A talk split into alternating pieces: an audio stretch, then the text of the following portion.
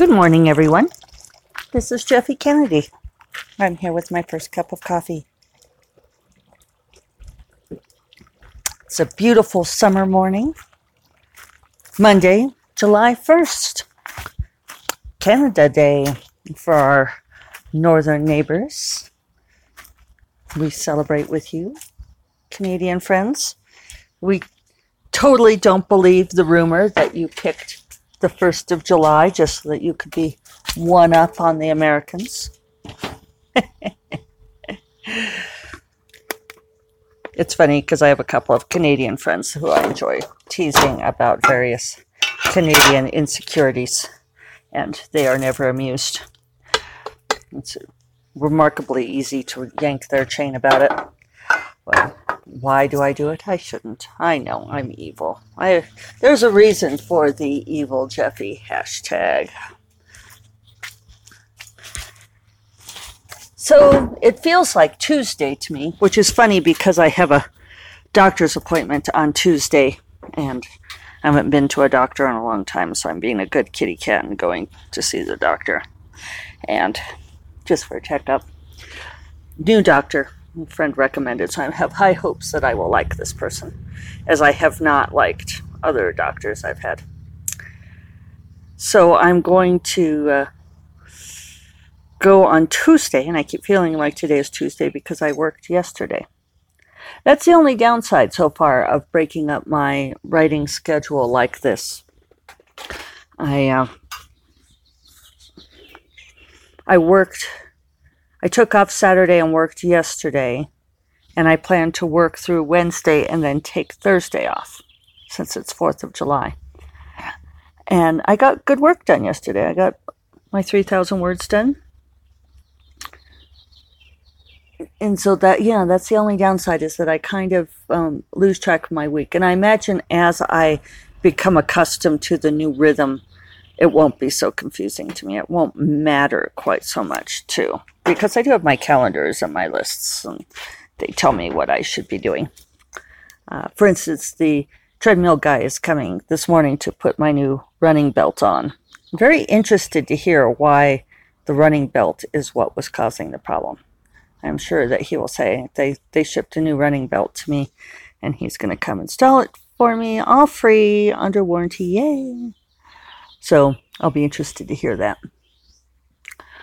Uh, I wonder if it's not that it was somehow absorbing the lubricant, because that's sure how it seemed, which is weird, but also why they would have to replace the belt if it was like made from faulty material. So anyway, I'm working away on the new shiny, adding to that and then I'll go back and edit for the Sarah faster, faster, faster. but it's a fun story. I'm having a lot of fun writing it, so that's good, huh? Uh, there's something to be said for what I call baby love. You know, the the first draft of a new thing has so much potential. You know, there's no fighting over curfews or which college to go to. It's all just cuddles, cuddles and goo goos. so, I want to talk a little bit about promotion and marketing. And Karina's already rolling her eyes because she knows that I got this email from another author that said, and I didn't even recognize the name. And it said, Hello, author friends which is always a bad sign. Hello, author friends. Um, and then she says, um, please forgive the mass email because I'm all thumbs when it comes to, this is my first self published book, and I'm all thumbs when it comes to marketing. And then she proceeds to go on and say, but that she's asking, she has her the first book and a new series coming out this week. And here's some shareable memes, and would we tweet about it and share about it and so forth. It was a very slickly put together email with, yes, absolutely everything I would need to easily share stuff, uh, which makes the whole, oh, I'm all thumbs. Uh, caveat much less believable because clearly she knew what she was doing. Um, and all she was excusing was the fact that she sent a mass email when she knew that she shouldn't. You know, and so here here's our first pro tip. If somebody says or no, sorry, sorry, hummingbird distracted me. That was entirely her fault. I just took down her feeder because I saw some mold in there and I dumped it out. I'll make her fresh, but she just came and hovered at me like, what the hell? Uh, okay, so back back to the pro tip. we have a lot of interruptions here at First Cup of Coffee. That's just the way we roll here in the Great Barber, where all sorts of visitors come by. So, the pro tip is if you feel that you have to start something with an apology, then probably you should not do it. Right? This is easy. If you're going to say so to someone, please forgive me for this thing that I know isn't the right thing to do, but I'm doing it anyway. Don't do it anyway. Uh, it's a very, it, this isn't rocket science. You are, if you are asking people to take their time to do something for you, then don't squander your own time in asking them to do it. You don't send a mass email. Um, particularly in the case of this person who I didn't remember at all. And I had to look her up and I searched for her. And she also used my good email. She used my, it's not, I wouldn't call it super secret email, but my semi secret email. The email address that I reserve for people I know I want to hear from. So I don't give it out frequently. It's not like I keep it under lock and key. But yeah, I only give it to people who, um, that I know I actually want to hear from. I have several email addresses with varying degrees of how much do I want to hear from you. So if we are working together on something, I will give you this email address. So, because I will see it first, I go through it first. Uh, it's the expedited email. I think this is fair. I, you know, it's you have to triage. You have to have levels of priority because people email all the time. So, I'm thinking, well, how did she get? She had to get this email address somehow. And you know, and it's not one that I have out publicly anywhere, right? So I searched in my Outlook and I found it that she had it because we were on a panel together at a convention two years ago. And I had used this email address so that I would, so that, you know, I would be in the loop on discussions regarding this panel. So what she did was she harvested my email from this group.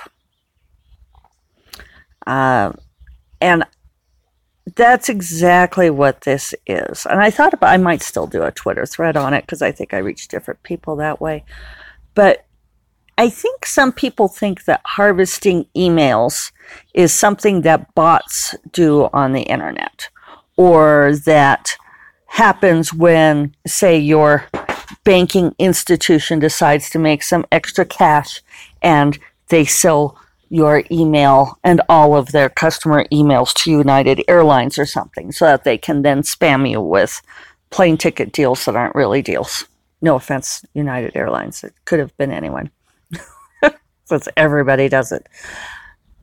Anytime, but harvesting an email is when you take someone's email address that you have for whatever reason, I don't care why you have it, and you take it from its intended purpose, i.e., to communicate about a panel at a convention, and you plug it into a list where you are then spamming them about your book. I mean, that's essentially what this was.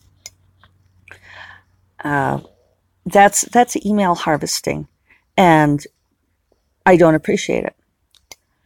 The correct way to have handled this would have been to email me directly. Um, I still would not have loved. I don't know. No, I'll take that back. I wouldn't have minded because I get emails like that sometimes. If she had emailed me personally, and even if she had used that super secret email address, address, I shouldn't call it super secret, should I? Semi secret, semi secret email address.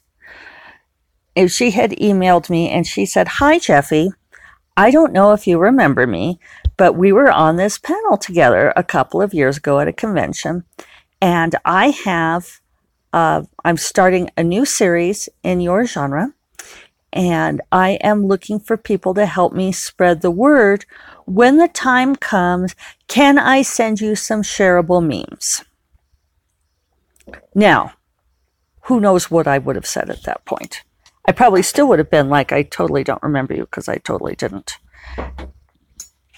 Uh, and some of that's going to depend on my mood each day, but that them's you takes your chances, right? Um, I might I probably would have looked at the book and seen what I thought. I might have said, "Sure, let me pass this along to my assistant, and she'll post a couple things." Uh, yeah, I don't know that I would have gone I wouldn't have gone past that. But I certainly wouldn't have done what I did with this, which was to delete it. You know, when you ask people for a favor, don't ask them en masse.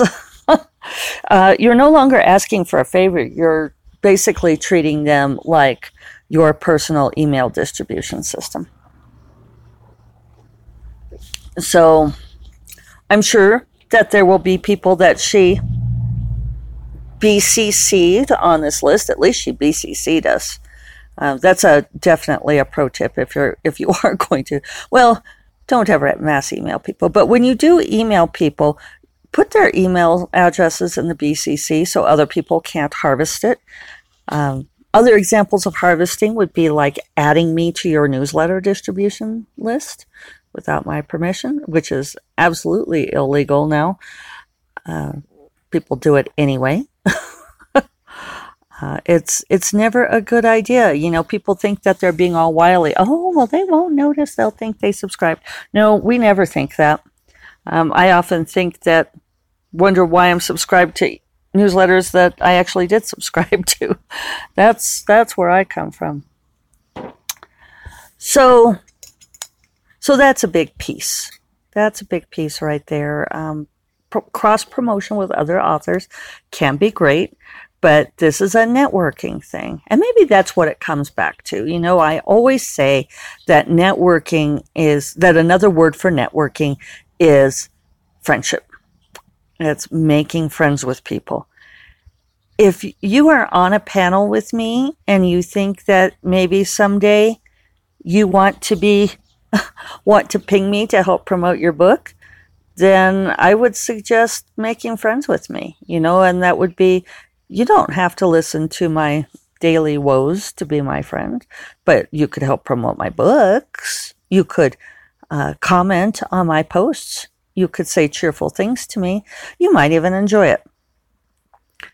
I think that's a, one of the things that people miss about friendships. You know, they're like, oh, well, I just don't have time for that. You know, and we come back to the the Beatles line, which was far from original to them. You know that the you finally discover that the more love you make, the more you can take. I paraphrase that, I know. Which is a paraphrase is a nice way of saying misquoted. anyway, you want to think about what you are giving people in exchange for what you are asking. And this does not have to be a bean counting tit for tat thing. But if you are asking somebody to do something for you, then you should think about what have you given them. And ideally, you have already given them something. We talk about sometimes the emotional bank account that you build up a karmic or emotional bank account with other people by doing nice things for them for no cost. And it's it's a real thing. And if you have a zero bank account with somebody, as this gal did, because I didn't even remember her. And then when I did, I mean, I'll, I'll be frank, I, I didn't really enjoy being on the panel with her because she really dominated the panel. Uh, she was one of those people who hogged the mic and thought it was all about her. And so I know that's a more difficult to dis- thing to discern whether or not you are a mic hog or a bad person to be with on a panel. But that's another way that you give back to people is that when you're on a panel, be aware of who hasn't said something in a while. Uh, be aware of who opened their mouth to say something and got talked over by somebody else. That happens. You know, that happens in all conversations. Pay attention to that and then turn to that person and say to them, Hey, Mary, were you about to say something? Because a lot of times they will be grateful and they'll appreciate that. It's giving other people equal time. I think helping to promote other books is a really great way for authors to share the love. And by no means do I think that anybody should have to promote books that they don't care about. I am very particular about that myself. I won't be part of the groups where it's a rule that you have to share promotion with everyone in the group. You know, like whoever puts up a thing, you have to share. I think it's pointless, really. Um, all you're doing is, you know, it's a signal boost, sure, but it's it's broadcasting. You're not actually reaching people with intended content. When I recommend a book, there's always a reason that I do it. There's always a reason that I liked it or that I cared about it. Sometimes I will share something that I haven't read, but it's because I think the person deserves a boost in some way. And I thought, I never share anything that I don't think it at least looks good. Or I want, you know, I'll always read a few pages. You know, I won't share anything that I think that is badly written or badly edited. You know, to me, that's that's just having a certain trust with the people that I recommend to. If I start recommending crap, no one's going to want to listen to, or or even stuff that's not to my reader's taste would be even more fair to say. Then then my recommendation loses weight, right? And we all know authors who do that. You know, you're like, well, geez, why did Susie Shun- Sunshine recommend this? this isn't anything like her books. You know, and fair enough. Sometimes it's because it's their friend. You know, and I think that's forgivable. Usually people are pretty clear about that. If they're not, then it's suspect. So,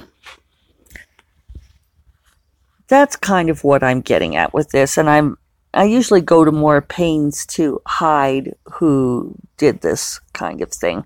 And this time I haven't because I'm just that irritated. I did, I was not amused by this in any way. Yeah.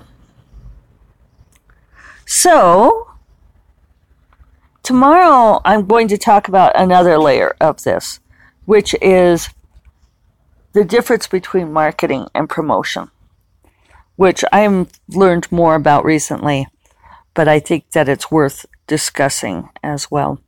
And I was thinking about it when I was thinking about this. This was promotion. This was an attempt to uh, harvest the emails of all of these authors that she felt like wrote in a similar genre uh, to uh, yeah, boost her own signal. So, that's where we are on that. Let's see. I don't think I have anything else to report for the moment. I'm going to go get to work on the new Shiny. And I will talk to you all tomorrow. I hope you have a wonderful Monday. I would sing Oh Canada for you, but you guys don't want to hear that. So I'll talk to you tomorrow. Take care. Bye bye.